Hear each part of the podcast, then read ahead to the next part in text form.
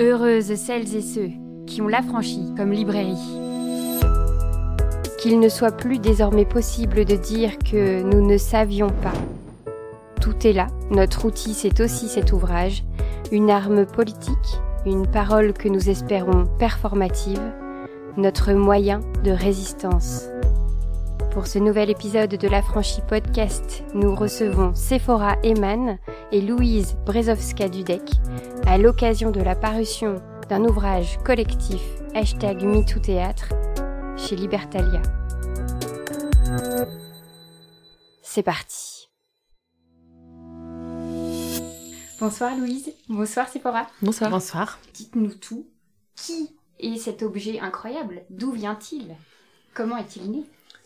Alors, le, livre en lui-même, euh, il est venu après le mouvement euh, Théâtre, qui euh, lui est né euh, en septembre dernier, donc il y a quasiment un an, après la parution dans le journal Libération d'un article de Cassandre Leray sur une personne qui gravitait dans ce milieu et qui était à des hautes fonctions et qui était qui avait une plainte pour viol en fait sur le dos.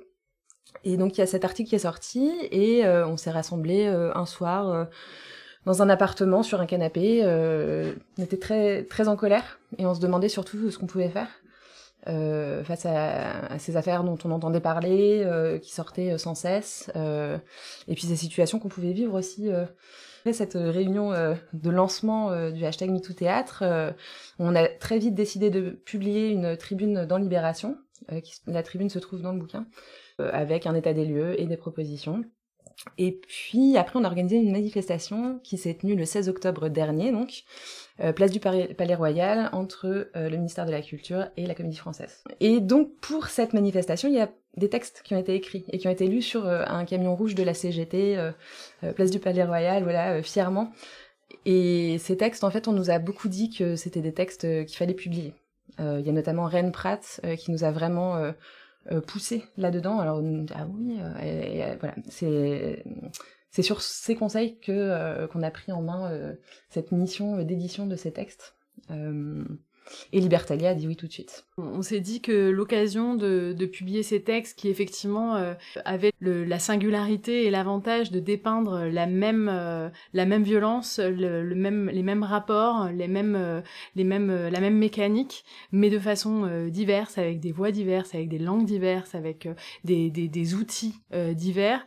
Il y a des témoignages, mais pas que. Il y a des analyses, il y a des poèmes, il y a tout type de, de textes. Ça permettait de de, raconter la la problématique systémique dont on parle, de ne pas personnaliser le débat avec que des, textes intimes, mais qui ne font que euh, du coup euh, dépeindre un système, et que ça nous permettait aussi euh, d'alléger une charge qui est la charge pédagogique, de ne pas avoir à re-raconter éternellement la même chose, d'avoir voilà un outil qui est à la fois un outil artistique parce que finalement nous sommes toutes euh, des artistes ou en tout cas des personnes qui gravitons dans le milieu euh, dans le milieu artistique et que euh, notre outil c'est pas simplement la militance. Et donc ça permettait aussi de croiser nos, compétences parce que parce que la, la, compétence de la militance finalement c'est une chose que qu'on est obligé d'acquérir par le, sur sur le tas enfin voilà et, et que nos, nos, nos vraies compétences en tout cas on pouvait aussi les mettre au service de, de, nos, de notre volonté éthique et politique voilà en fait c'est à la fois un outil euh, et à la fois, c'est un marqueur aussi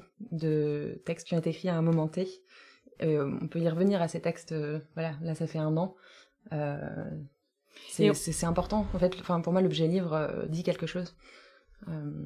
C'est aussi le premier mouvement MeToo qui a matérialisé quelque chose. Enfin, voilà, le, le, le livre, il, a, il vient marquer quelque chose et ça nous, c'est ce qu'on s'est dit aussi, c'est que on avait les textes qui ont été écrits pour le pour le la manifestation en octobre, on les a tous pris. Euh, sans hiérarchie, sans choix. Euh, on a rajouté quelques textes qui ont été écrits à la faveur ensuite des événements, puisque suite à, la tribune, suite à la manifestation, ensuite il y a eu euh, euh des affaires avec euh, différents théâtres nationaux euh, parisiens, notamment un, et du coup on, on, a on a eu on a été comment dire un peu agressé, hein, mmh. voilà, par des tribunes. Nous, le mouvement MeToo Théâtre, on a été traité d'inquisitrice, voilà, issu d'un catholicisme rance, mmh, si je me souviens bien. Et donc, euh, du coup, on a répondu à ça euh, par des textes qui ont été écrits sur les réseaux et tout ça, et on a gardé ces textes, on les a mis. Et Louise et moi, on s'est interrogé sur, euh, puisqu'on a été en charge de, coordonner cet ouvrage, on s'est interrogé sur comment on allait les présenter. Est-ce qu'on allait les thématiser Est-ce qu'on allait, voilà. Et en fait, on s'est dit que l'horizontalité qu'on défend, qui, est, la base aussi de la sororité, de du féminisme, de voilà, on, s'est dit qu'on allait faire un ordre alphabétique qui est aussi une hiérarchisation, mais qui est une hiérarchisation arbitraire. Donc voilà, c'est ce qu'on a, ce qu'on a décidé. A choisi. Voilà. Et puis finalement, j'ai la sensation que ça donne quand même une espèce de fluidité. Euh, c'est-à-dire comme ce sont des textes qui relatent finalement la même expérience, mais avec des entrées, des points de vue différents, des mots différents, des façons de le dire différentes. Euh, finalement, tout ça crée euh, une, enfin, l'ordre alphabétique, pardon, crée une espèce de dramaturgie du, du livre et on, voilà, c'est juste simple et ça, ça marche bien, quoi. Mm. Ce qui est super intéressant aussi, c'est que sous le hashtag MeToo, on a eu euh, énormément en fait de mouvements. Il y a eu quand même euh, euh, différents milieux en fait qui se sont emparés de cette prise de parole très ample en fait des femmes. et je me dis toujours que ça peut permettre aussi de découvrir des milieux qui pourraient rester un petit peu obscurs en fait pour certaines personnes qui n'en font pas partie. Et typiquement, en fait, le milieu du théâtre il reste très dans un entre-soi, quelque chose. Euh, enfin, on parle de cette grande famille, de de de cet endroit où tout le monde se connaît, où et c'est tout ce qui fait en fait euh, le, le le gros problème en fait de ces situations euh, problématiques et toxiques c'est que généralement, en fait, tout le monde est au courant, puisque c'est une grande famille, tout le monde se tait, donc on retrouve le, principe du silence. je me dis, en fait, ce qui est intéressant aussi, c'est de parler, en fait, de cet endroit-là du théâtre, et de se dire mais c'est quoi en fait le problème avec le théâtre? Comme à l'époque on a pu en entendre parler avec le cinéma qui a mhm. d'ailleurs été un des premiers mouvements un des premiers endroits euh, de culture en tout cas qui a été mis euh, grâce aux États-Unis notamment en fait euh, sous le feu des projecteurs pour mhm. garder les le vocabulaire scénique mais mais ce milieu du théâtre qu'est-ce qu'il a en effet de si particulier qui fait qu'il nécessitait un MeToo théâtre et non pas être englobé dans un MeToo culture par exemple d'après vous? Moi, ce que je, je, je, je, pense que la, la grande, euh, alors il y a cette question de la petite famille hein, et du fait que du coup tout le monde sait, mais tout le monde se tait et que on est coopté, on a besoin de travailler, euh, puis surtout les, les femmes, on, quand même, on, a, on est beaucoup plus nombreuses, il y a beaucoup moins de rôles, il y a, il y a, il y a, il y a beaucoup moins d'autrices représentées, il y a beaucoup moins d'actrices sur les plateaux, il y a beaucoup moins de rôles pour les femmes, mais il y a plus de femmes qui vont, veulent être actrices, mais il y a autant de filles qui rentrent dans les écoles que les garçons. Alors bref, donc tout ça n'est pas du tout paritaire. Mais il y a aussi cette grande question de la zone grise, euh, qui est euh, euh, une espèce de flou artistique euh, dans le milieu théâtral soi-disant euh, de, de, l'endroit du désir qui serait un, endroit nébuleux. Donc on a envie mais qu'on n'a pas envie mais qu'on dit qu'on n'a pas envie mais qu'en fait on a envie et que du coup on travaille avec le désir et avec cette notion de désir de plaire de d'exposition. Une actrice s'expose se montre et donc puisqu'elle s'expose et elle se montre alors l'endroit de d'où d'où elle parle des fois peut être flou. Or c'est ce qu'on dit dans le livre et puis c'est ce qu'on dit tout le temps, hein, c'est que en fait le consentement c'est pas du tout flou, donc euh, on peut aller très loin ou pas loin du tout, peu importe selon les personnes, ça c'est pas la question, mais que par contre la zone grise en fait n'existe pas, c'est un mythe, euh, il n'y a pas de zone grise. Et donc quand on dit oui c'est oui, quand on dit non c'est non. Et il n'y a pas de euh, mais moi le trouble, le metteur en scène, l'acteur, tout d'un coup je ne sais plus si je suis mon personnage ou moi-même Bon, euh, mon corps c'est mon corps, ma langue c'est ma langue. Euh, donc voilà, à un moment donné, en fait, on est éduqué hein, à l'école et surtout, enfin moi, ma génération, euh, mm. moi j'ai 42 ans, ma génération quand j'ai commencé à, travailler, c'était, c'était, enfin. Bah, on était éduqués comme ça et on devait plaire on devait être j'étais enfin selon selon ce qu'on représentait physiquement on était dans des catégorisations alors voilà aujourd'hui on essaye d'enlever la question des des, des, des emplois j'oublie même le, nom, même euh, sur la question de la racisation, hein, donc euh, on essaye aussi de sortir de ça, c'est pas parce qu'on est noir qu'on ne peut pas jouer un blanc, ou c'est pas parce qu'on est blanc qu'on ne peut pas jouer un... Alors, si, c'est parce qu'on est blanc qu'on ne peut pas jouer un noir, ça, ça par contre oui, aujourd'hui euh, c'est, le cas, mais pour le coup, en tout cas, il y, a, y a en tout cas ces questions-là qui se, qui se mettent aujourd'hui et qui se mettent au jour, et qui font la spécificité du milieu théâtral, je pense. Et il y a aussi la question de la grande, enfin de la précarité C'est-à-dire que une femme ou un homme d'ailleurs, mais dans, ces cas-là, on peut être très vite être blacklisté et disparaître complètement des plateaux.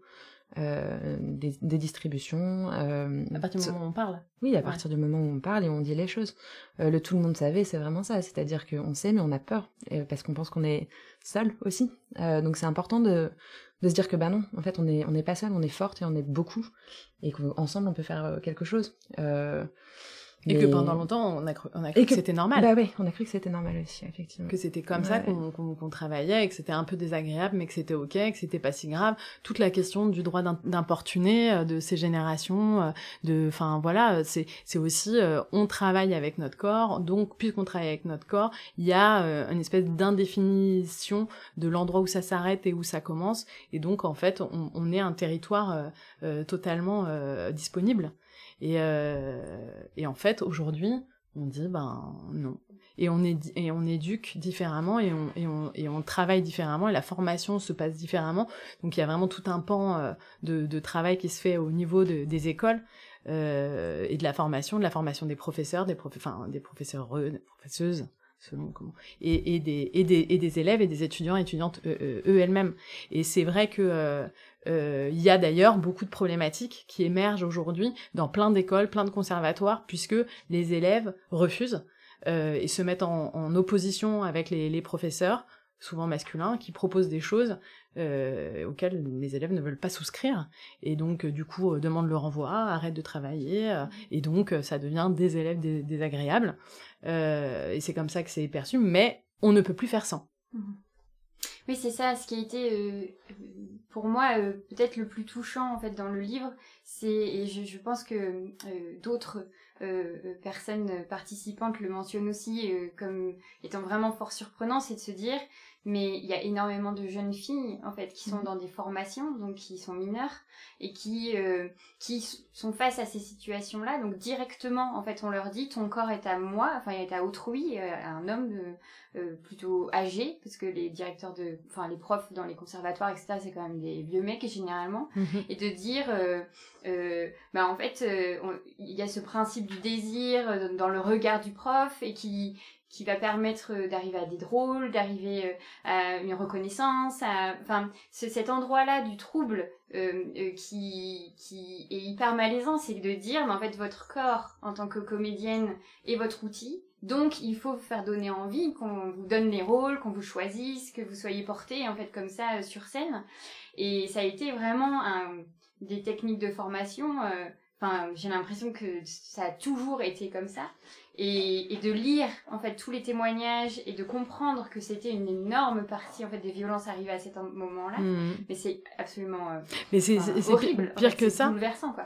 Et, et, pire que ça, c'est que ça injonctionne à penser que c'est comme ça que ça fonctionne et que du coup on va le rechercher en fait parce qu'on va se mettre dans la position où c'est comme ça qu'on travaille et que en fait si j'ai suscité le désir de mon professeur, c'est que j'ai bien travaillé. Mm. Ça veut dire qu'il a eu envie de moi, et donc s'il a eu envie de moi, il a envie de me faire travailler, et donc je suis au, à l'endroit juste. Et du coup, se confondent dans l'éducation, enfin dans la formation, l'endroit de ton ambition et l'endroit de la transformation de ton ambition par le désir de, du, du professeur. Et, et du coup, c'est ces paradigmes-là qu'on essaye de euh, mettre au jour, de conscientiser, puisque tout l'objet d'un mouvement MeToo, c'est la conscientisation c'est un outil en fait. Euh, MeToo, c'est pas une fin, c'est pas, enfin voilà, c'est pas notre métier. Mm-hmm. mais mais du coup, c'est c'est le seul outil, hein, l'outil. Euh, moi, je dis tout le temps que c'est l'outil des pauvres, mais c'est vraiment comme ça que je le je le, je le vis. C'est-à-dire que c'est un outil de puissance par la médiatisation que ça draine, par euh, l'opinion publique qui est touchée et qui permet de mettre au jour la problématique pour qu'on ne puisse plus passer à côté, mhm. qu'on ne puisse plus la nier et qu'on ne puisse plus faire sans et faire l'économie de la prendre en compte. Donc tant que le niveau de conscience n'est pas élevé à l'endroit de l'ampleur de la problématique, le mouvement MeToo continue. Mhm.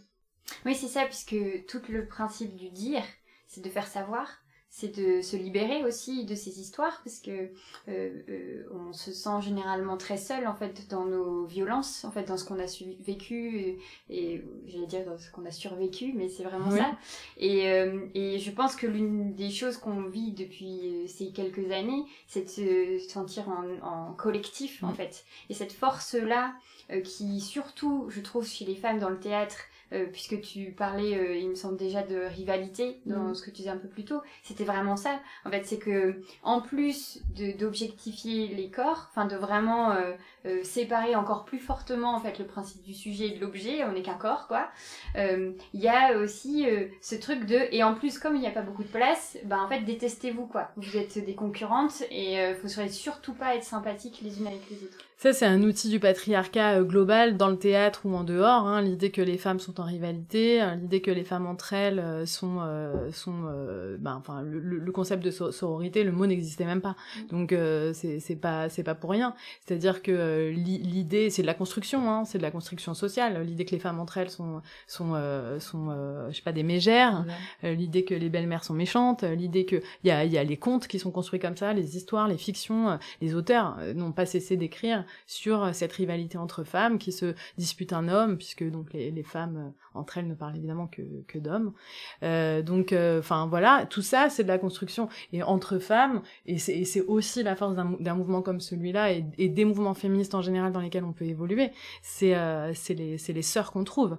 C'est sur le chemin parce que parce que l'objectif qui est la conscientisation globale, la modification des lois, les changements de structure euh, systémiques et tout. Bon, euh, honnêtement, je pense que d'ici ma mort, je verrai pas les choses bouger euh, de ouf. En tout cas, c'est c'est il y a peu de chance. Mais en revanche, ce qu'on ce qu'on trouve sur le chemin, c'est tout ça toutes ces, ces, ces, personnes avec qui on chemine, avec qui on réfléchit, avec qui on dialectise, avec qui on invente, avec qui on crée. Et, et ça, c'est une forme de réponse euh, à la problématique qu'on soulève. Oui, notamment euh, euh, par rapport à la création, parce qu'on parle de théâtre et donc on imagine la scène immédiatement et les, les équipes artistiques sur scène, mais il y a aussi avant tout ça les textes. Et donc c'est vrai que bon, à la franchie, on a une histoire bien particulière puisqu'on est une librairie spécialisée en théâtre depuis sa création. On était avant les féminismes, on était spécialisés en théâtre. Et, euh, et j'ai toujours euh, euh, été fort choquée en fait du manque de diversité dans les textes publiés et de, de comment en fait lorsque des comédiennes viennent me voir pour trouver des rôles intéressants, en fait, on avait que des clichés, on avait que des stéréotypes de genre, en fait. Et de se dire, bon, bah alors attention, euh, peut-être que ce rôle-là, il peut, euh, changer, de genre, ou voilà. Et je me souviens d'années entières à passer à, à éplucher des catalogues, à essayer de trouver, en fait, les pièces différentes. Là où c'est heureux, et j'ai eu l'impression que peut-être ça a un chouïa devancé euh, euh, MeToo, c'est qu'on a commencé à voir des histoires portées notamment par des autrices, évidemment par des autrices, euh, euh, ou des personnes non hétérosexuelles, parce que j'ai aussi vu du théâtre un peu différent être amené en fait par ce changement de paradigme. Mmh. Et là, en fait, à partir du moment où on édite des femmes, qui parle de femmes, mais pas que. Enfin, qui. Bah, c'est-à-dire que tout de suite, les rôles deviennent plus intéressants et on n'est pas juste là à avoir une femme qui sert le héros à euh, mhm. résolver une situation incroyable, mhm. etc. Puisque le théâtre, en fait, c'est comme dans toute la littérature, mais on, on tend à oublier qu'il y a une littérature théâtrale. Donc, dites-moi un petit peu euh, ce que comment vous voyez cette petite évolution. Il y a quand même eu euh, les textes du matrimoine qui sont pas mal ressortis et notamment grâce au travail de Aurore Evin mhm. où il y a des rôles mais euh, géniaux quoi vraiment enfin faut regarder un petit peu dans ces textes là parce que et c'est des textes en fait qu'on a oubliés complètement oubliés et puis dans, dans la littérature contemporaine, il y a plein, plein, plein d'autrices en fait mhm. qui écrivent des rôles passionnant. Euh. Qui était d'ailleurs un peu plus au Québec. Moi, je, je me souviens mmh. que les femmes, on les trouvait, les autrices, euh, enfin Suzanne Lebeau, Carole Fréchette, mmh. qui étaient déjà marquées. Après ici, on a eu Noël Renaud, on a quand même quelques figures. Enfin, il y a eu Catherine Anne aussi, si on parle. Ouais, ouais. Enfin, il y a quand même mmh. eu des, des grandes autrices, mais des exceptions. En des fait. exceptions. C'est un peu le problème. Enfin, c'est toujours toujours le problème de l'exception en fait. Mm. Qu'on veut pas des exceptions, on veut qu'il y ait des autrices. Qu'il y en ait autant voire plus que des hommes et, qui et que le mec arrête de parler de féminisme en fait, s'il vous plaît. Enfin, non mais s'il vous plaît quoi. Mais il y a aussi euh, toute la question, euh, enfin ça, ça, faisait partie de, enfin ça fait partie de notre tribune. Hein. Dans la tribune, on parle euh, de la représentativité du nombre d'autrices et tout ça. Dans les, la question de la parité, c'est pas simplement la parité des plateaux, c'est la parité des moyens de production, des représentations d'autrices, du nombre d'actrices. Enfin bon, il y a, y a tout, tout, tout, tout, tout ça parce que avoir plus d'autrices, ça veut dire avoir plus d'imaginaire, diversité des imaginaires. Pareil pour la, la diversité raciale. Hein Hein, parce que ça fait partie aussi de la même euh, question. On est quand même très mm. intersectionnel. Et il y a aussi encore un autre outil du patriarcat, c'est l'invisibilisation. Parce qu'en fait, euh, des textes existent, mais ils sont, on, on, doit sans cesse ressouvenir des choses. C'est un un mécanisme qui est fou. On te demande de citer euh, une autrice, une scientifique, un machin truc. On en a toujours trois en tête et on n'a pas les autres. Mais parce qu'en fait, non seulement elles ont été invisibilisées et en plus leur travail a été usurpé. Souvent, euh, on parle des femmes d'eux. Hein, il y a toujours devant un grand homme, il y a toujours une grande derrière, il y a toujours une grande femme, tout ça. Mais en fait, euh, les grandes femmes, en fait, elles étaient devant, mais elles n'avaient pas le droit d'eux, donc elles étaient pas, n'avaient pas le droit de citer, donc elles n'étaient pas nommées. Bon, donc tout ça, c'est aussi tout un travail historique en fait à refaire à, ressortir, à, creuser. Et, mais tout le monde n'a pas ni le temps, ni la capacité de le faire. Et donc, à partir de quand on commence, à partir de quand on continue. Et c'est pour ça que aujourd'hui, effectivement, quand même, je trouve qu'il y a plus d'autrices qui sont, euh, qui sont représentées. Ouais. Oui. Mais mais il y a aussi une obligation de parité euh, qui euh, qui est de, de labellisation. Il y a il y a un, un éveil euh, sur de, de la part du ministère là-dessus, même si l'éveil il a beau être là et il y a encore des choses qui sont illégales, hein, puisque normalement les listes sont censées être paritaires quand on fait des shortlists pour pour les les, les, les renouvellements de CDN, de directrice. Bon, et c'est pas le cas. Et c'est pas le cas. Ils disent parce qu'il y a pas assez de femmes. Enfin, s'il y a une femme et un homme, tu peux faire une liste paritaire en fait. Donc euh, il suffit de pas prendre trois hommes de plus. Enfin voilà. Mais euh, donc c'est pas très très compliqué en vrai. Ou alors d'ouvrir plus longtemps. Enfin bon. Donc ça, il y a, c'est quand même en cours, mais on n'y est pas. On n'y est pas. Et puis euh, les chiffres de HF sont terrifiants. C'est-à-dire que non seulement on n'y est pas, mais en plus dans certains domaines, ça, ouais, ça a reculé. Ça régresse. et le, comptage, c'est vachement important en fait, de compter pour savoir, pour pas se dire ah oui ça va mieux, alors qu'en vrai non ça va pas mieux. justement en parlant de l'exception, effectivement on voit euh, tout à coup euh, des autrices euh, noires de théâtre et il y a il y a dix ans il y en avait pas en fait. Enfin en tout cas il y en avait mais elles n'étaient pas mises en avant. Mais il faut plus que ça soit des exceptions. En fait moi c'est vraiment et je suis allée à une réunion à chef justement où on a eu accès aux chiffres sur les sur différents postes artistiques en Normandie.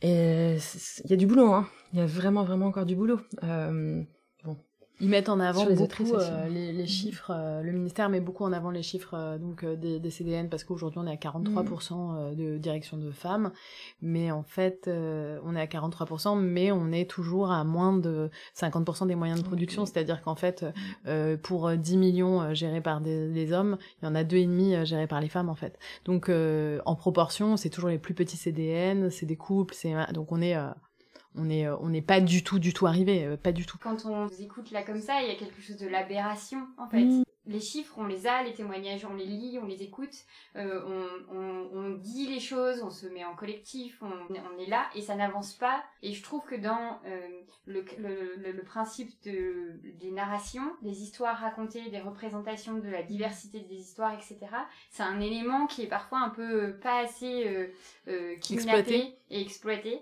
Euh, euh, parce que je me dis, en fait, c'est dans la façon dont on raconte les histoires que le théâtre porte, parce qu'il faut jamais oublier que le théâtre c'est une façon de raconter des histoires, mm. que c'est à l'intérieur de cette fiction là, en fait, qu'on peut déjà désamorcer, déstructurer, déconstruire. C'est aussi, on passe notre temps, euh, par exemple dans les comédies, à avoir toujours ces mêmes rôles, ces mêmes adultères, ces mêmes, euh, ces mêmes, voilà, stéréotypes de genre, euh, ces mêmes dynamiques. Mm. Mais comment on fait rire autrement qu'en euh, nous pressant en fait mhm. euh, Dans un théâtre misogyne, euh, ben oui, il y en a beaucoup qui rient encore. Mais en vrai, nous, on aimerait bien rire aussi dans le théâtre. On n'a pas toujours envie que ce soit plombant. Mais comment on fait des comédies autrement? Bah, il faut. En fait, nos imaginaires peuvent aussi être un endroit de révolution. Mhm. Et je me demande, vous, en, en tant que comédienne, metteuse en scène, est-ce que c'est des questionnements euh, que vous entendez, que vous, auquel vous participez en fait sur cette euh, façon-là de raconter les histoires Ben, bah on, ne cesse pas de le faire, euh, clairement, euh, à nos endroits de, de, de, travaux, de dramaturgie, de réflexion mhm. et tout, mais, mais euh, c'est une réflexion qu'on ne peut pas décorréler de, de, la question de la production. Mm. C'est-à-dire que la façon dont on produit les choses raconte aussi ce qu'on raconte. C'est-à-dire que on peut pas produire une chose sans investir éthiquement au même endroit et à la même exigence que euh, la façon dont on investit notre imaginaire, nos fictions, euh, nos moyens, nos, nos, nos, nos, comment dire, nos modes d'expression sur les, sur les plateaux. Et que, malheureusement, euh, on se confronte toujours aux mêmes problématiques, qui sont que la façon dont le théâtre est structuré aujourd'hui, il est très verticalisé, il est euh, institutionnalisé. Donc on a deux choix. Soit on rentre dans l'institution et rentrer dans l'institution, ça veut dire répondre à un cahier des charges. Et ce cahier des charges, soit tu rentres dans euh, la parité, les chiffres, les machins, les quotas, et du coup t'es ok, t'as eu les 10 000 balles parce que t'es la meuf qui va machin, mais un, un. Mais par contre, tu vas pas pouvoir faire la chose exactement à l'endroit que tu veux et tout. Soit tu es dans un réseau alternatif et dans ces cas-là, tu n'as pas de visibilité et donc dans ces cas-là, tu n'as pas non plus la puissance de, de, de, la, de, de, la force de frappe de ce que tu vas raconter et du coup de toucher les gens. Donc en fait, on, est à, un croisement de chemin où on est sans cesse en train de réfléchir à comment on produit en fonction de ce qu'on va raconter, de comment on va, le raconter, qui est-ce qu'on va toucher, comment on doit euh, contourner la problématique, la difficulté et tout. Parce que bon, euh, comme on le sait, faire du théâtre toute seule... Euh, voilà, dans sa chambre, ça, du coup, ça ne sert pas à grand chose. Mais au niveau des autrices, au niveau de, l'écriture et tout ça, on peut publier en parallèle et tout ça, mais après, euh, la, lecture du théâtre est pas euh, délirante, hein, pas se, se, le cacher. Donc, voilà, il y a quand même deux réflexions qu'on mène progressivement et dont le livre se fait l'écho, hein, en fait. Hein. La, problématique systémique, elle, travaille à, tous les endroits. Donc euh, on doit avancer sur tous les fronts en même temps et se poser cette, cette problématique éthique, politique, dialectique toujours sur les sur les deux fronts et je pense que c'est pas euh, c'est c'est pas c'est pas dissociable en fait. Moi j'ai la sensation que les, les questions de narration et de d'autres narrations de voilà de, de changer ces ces narrations très masculines, euh, elles commencent un petit peu à arriver aux oreilles des institutions euh, et des programmatrices tranquillement. Hein. Euh, et j'ai l'impression qu'elles arrivent par les artistes en fait, par euh, en tout cas moi c'est vraiment de de l'expérience euh, à la fois personnelle à la fois collective. Il y, a, y a plein de collectifs en, en région, de jeunes compagnies qui portent ces valeurs-là justement, qui ont envie de remettre, de mettre d'autres narrations sur les plateaux, d'autres corps, d'autres façons je sais pas, de, de, construire un spectacle, effectivement, sur les questions de la production aussi, mm. qui réfléchissent à, Totalement différemment. d'autres façons de produire des spectacles. Et j'ai, ça, ça, ça a commencé à naître un peu, voilà, c'est beaucoup né euh, pendant le Covid, parce que bah, on était tous et toutes seuls dans notre coin et qu'il y a du coup euh, ces collectifs de compagnies qui se sont, euh, qui se sont montés. Mais je sens que ça, ça commence à frémir un petit peu. Donc ça serait bien si effectivement ça prenait de l'ampleur. Euh, et c'est vrai que la jeunesse, euh, aujourd'hui, euh, euh, elle, elle désire totalement euh, des choses différentes de ce que moi, ma génération euh, désirait. C'est-à-dire que nous, euh, on avait, enfin, je parle globalement, mais y a, le but, c'était de rentrer dans les institutions, mmh. de rentrer dans les théâtres nationaux, de rentrer dans les CDN, de jouer dans tel truc et machin. Aujourd'hui, quand on va dans les écoles, tout ça, ils rêvent de créer leur collectif, d'être en dehors des institutions, de faire un théâtre dans la, dans la campagne, machin, de sortir de la problématique euh, institutionnelle. Après, c'est une forme d'utopie, mais pas que.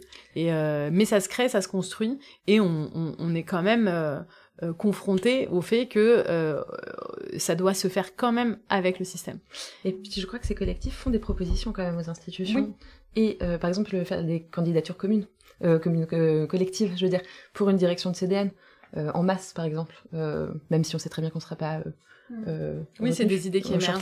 Voilà, c'est des, des, idées comme ça qu'on peut entendre euh, et qui sont intéressantes en fait pour euh, aussi euh, être force de proposition dans euh, ce qui est possible de faire parce qu'en vrai, on a plein d'idées quoi. Donc, bon, c'est peut-être un peu naïf ce que je dis, mais mais je, je crois vraiment à, à cette chose-là quoi, à l'intelligence du collectif. Et au renouvellement des personnes qui sont aux institutions et qui sont euh, directrices de, de lieux. Et voilà, donc ça, ça, ça, ça, modifie aussi les choses, quoi.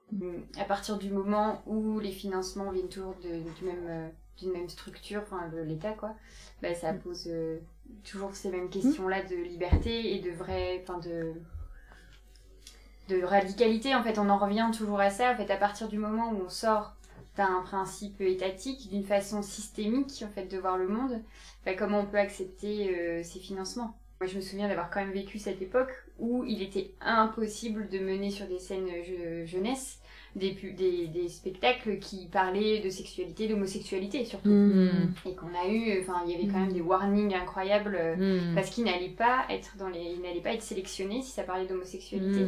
Et enfin, j'ai vécu ça dans les 10, les 10, 6 dernières années, quoi. C'est pas non plus il y a 40 ans. Non, et ça, ça a changé pour le et ça a changé radicalement, et je me dis, mais c'est peut-être un bon exemple d'aller voir, en fait, les leviers qui ont été mis en place à ces moments-là, comment ça s'est fait en fait euh, pour que ça aille plus vite que parfois enfin nous la situation donc nous qui nous réunit ici pour MeToo euh, euh, théâtre avec les violences sexistes et sexuelles ben, ça, ça doit être de la même ampleur et de la même radicalité en fait. Ça doit vite changer. Hmm. ça ne c'est plus entendable en fait que ça existe encore sur les plateaux dans les histoires dans les rapports en fait que qui sont entretenus dans ce milieu. Et qu'on puisse tous et toutes euh, repérer ce qui n'est pas tolérable, mm. ce qui n'est pas acceptable dans les rapports, pourquoi on continue à jouer encore et encore mm. les mêmes trucs qui, re, qui reproduisent mm. euh, les mêmes rapports de classe, les mêmes rapports de, de, de, domination entre les hommes et les femmes,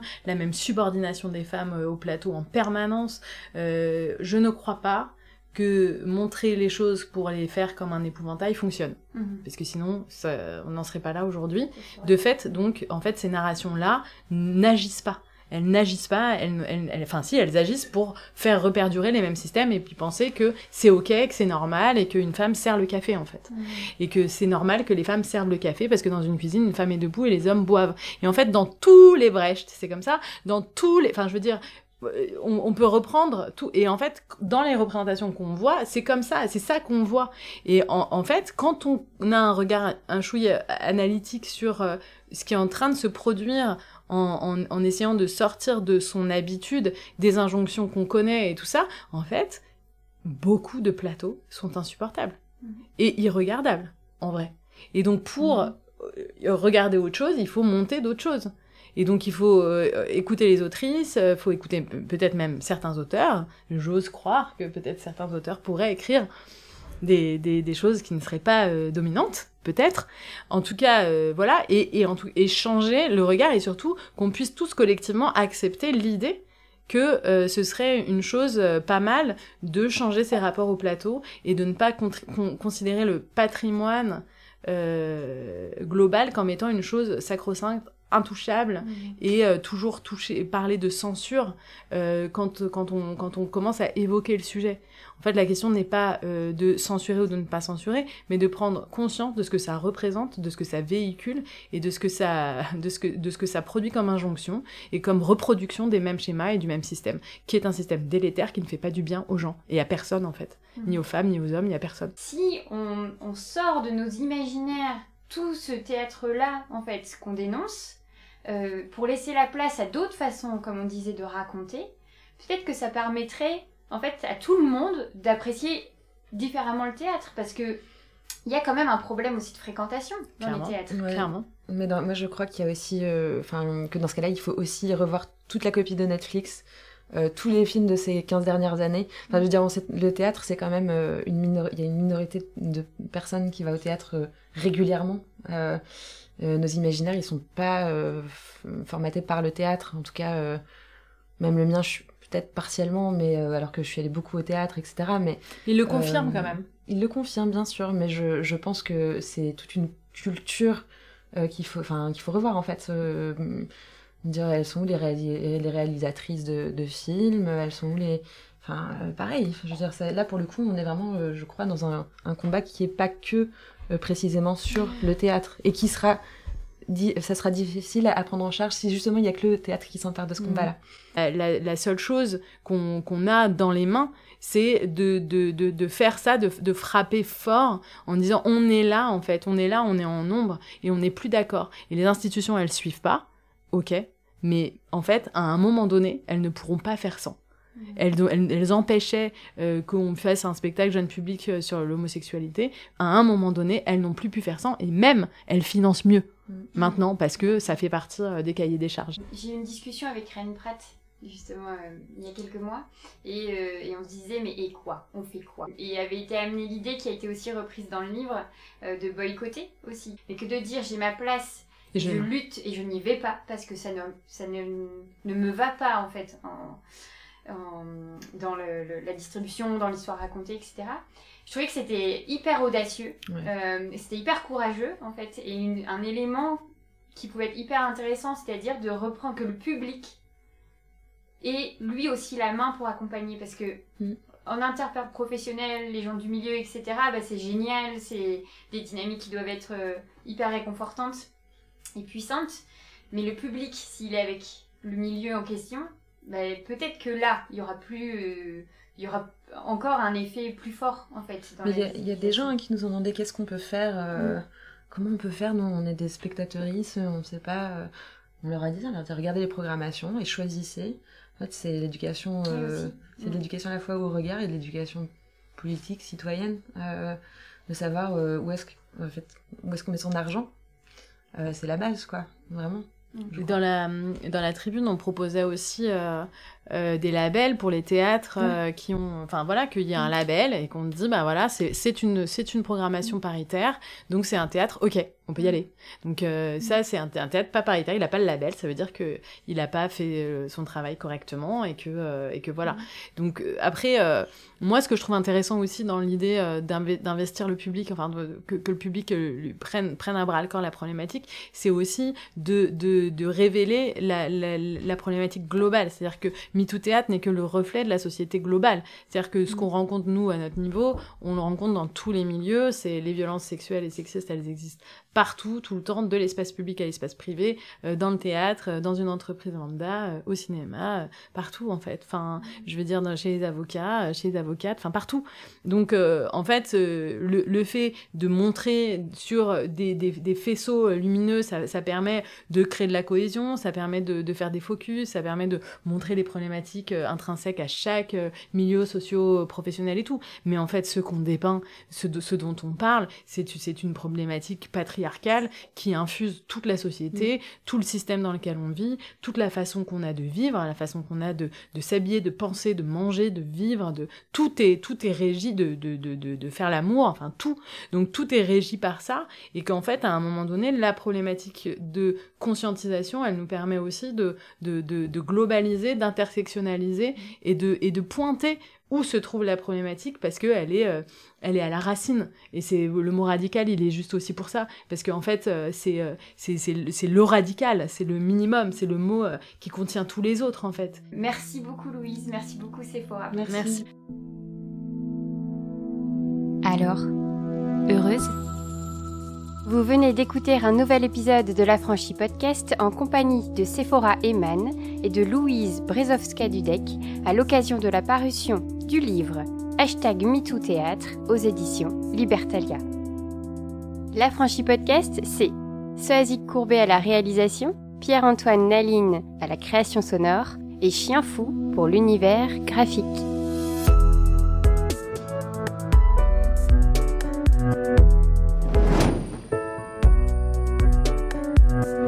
Réalises que la vie n'est pas là, que le matin tu te lèves sans savoir où tu vas. Résiste, prouve que tu existes. Avec l'affranchi podcast.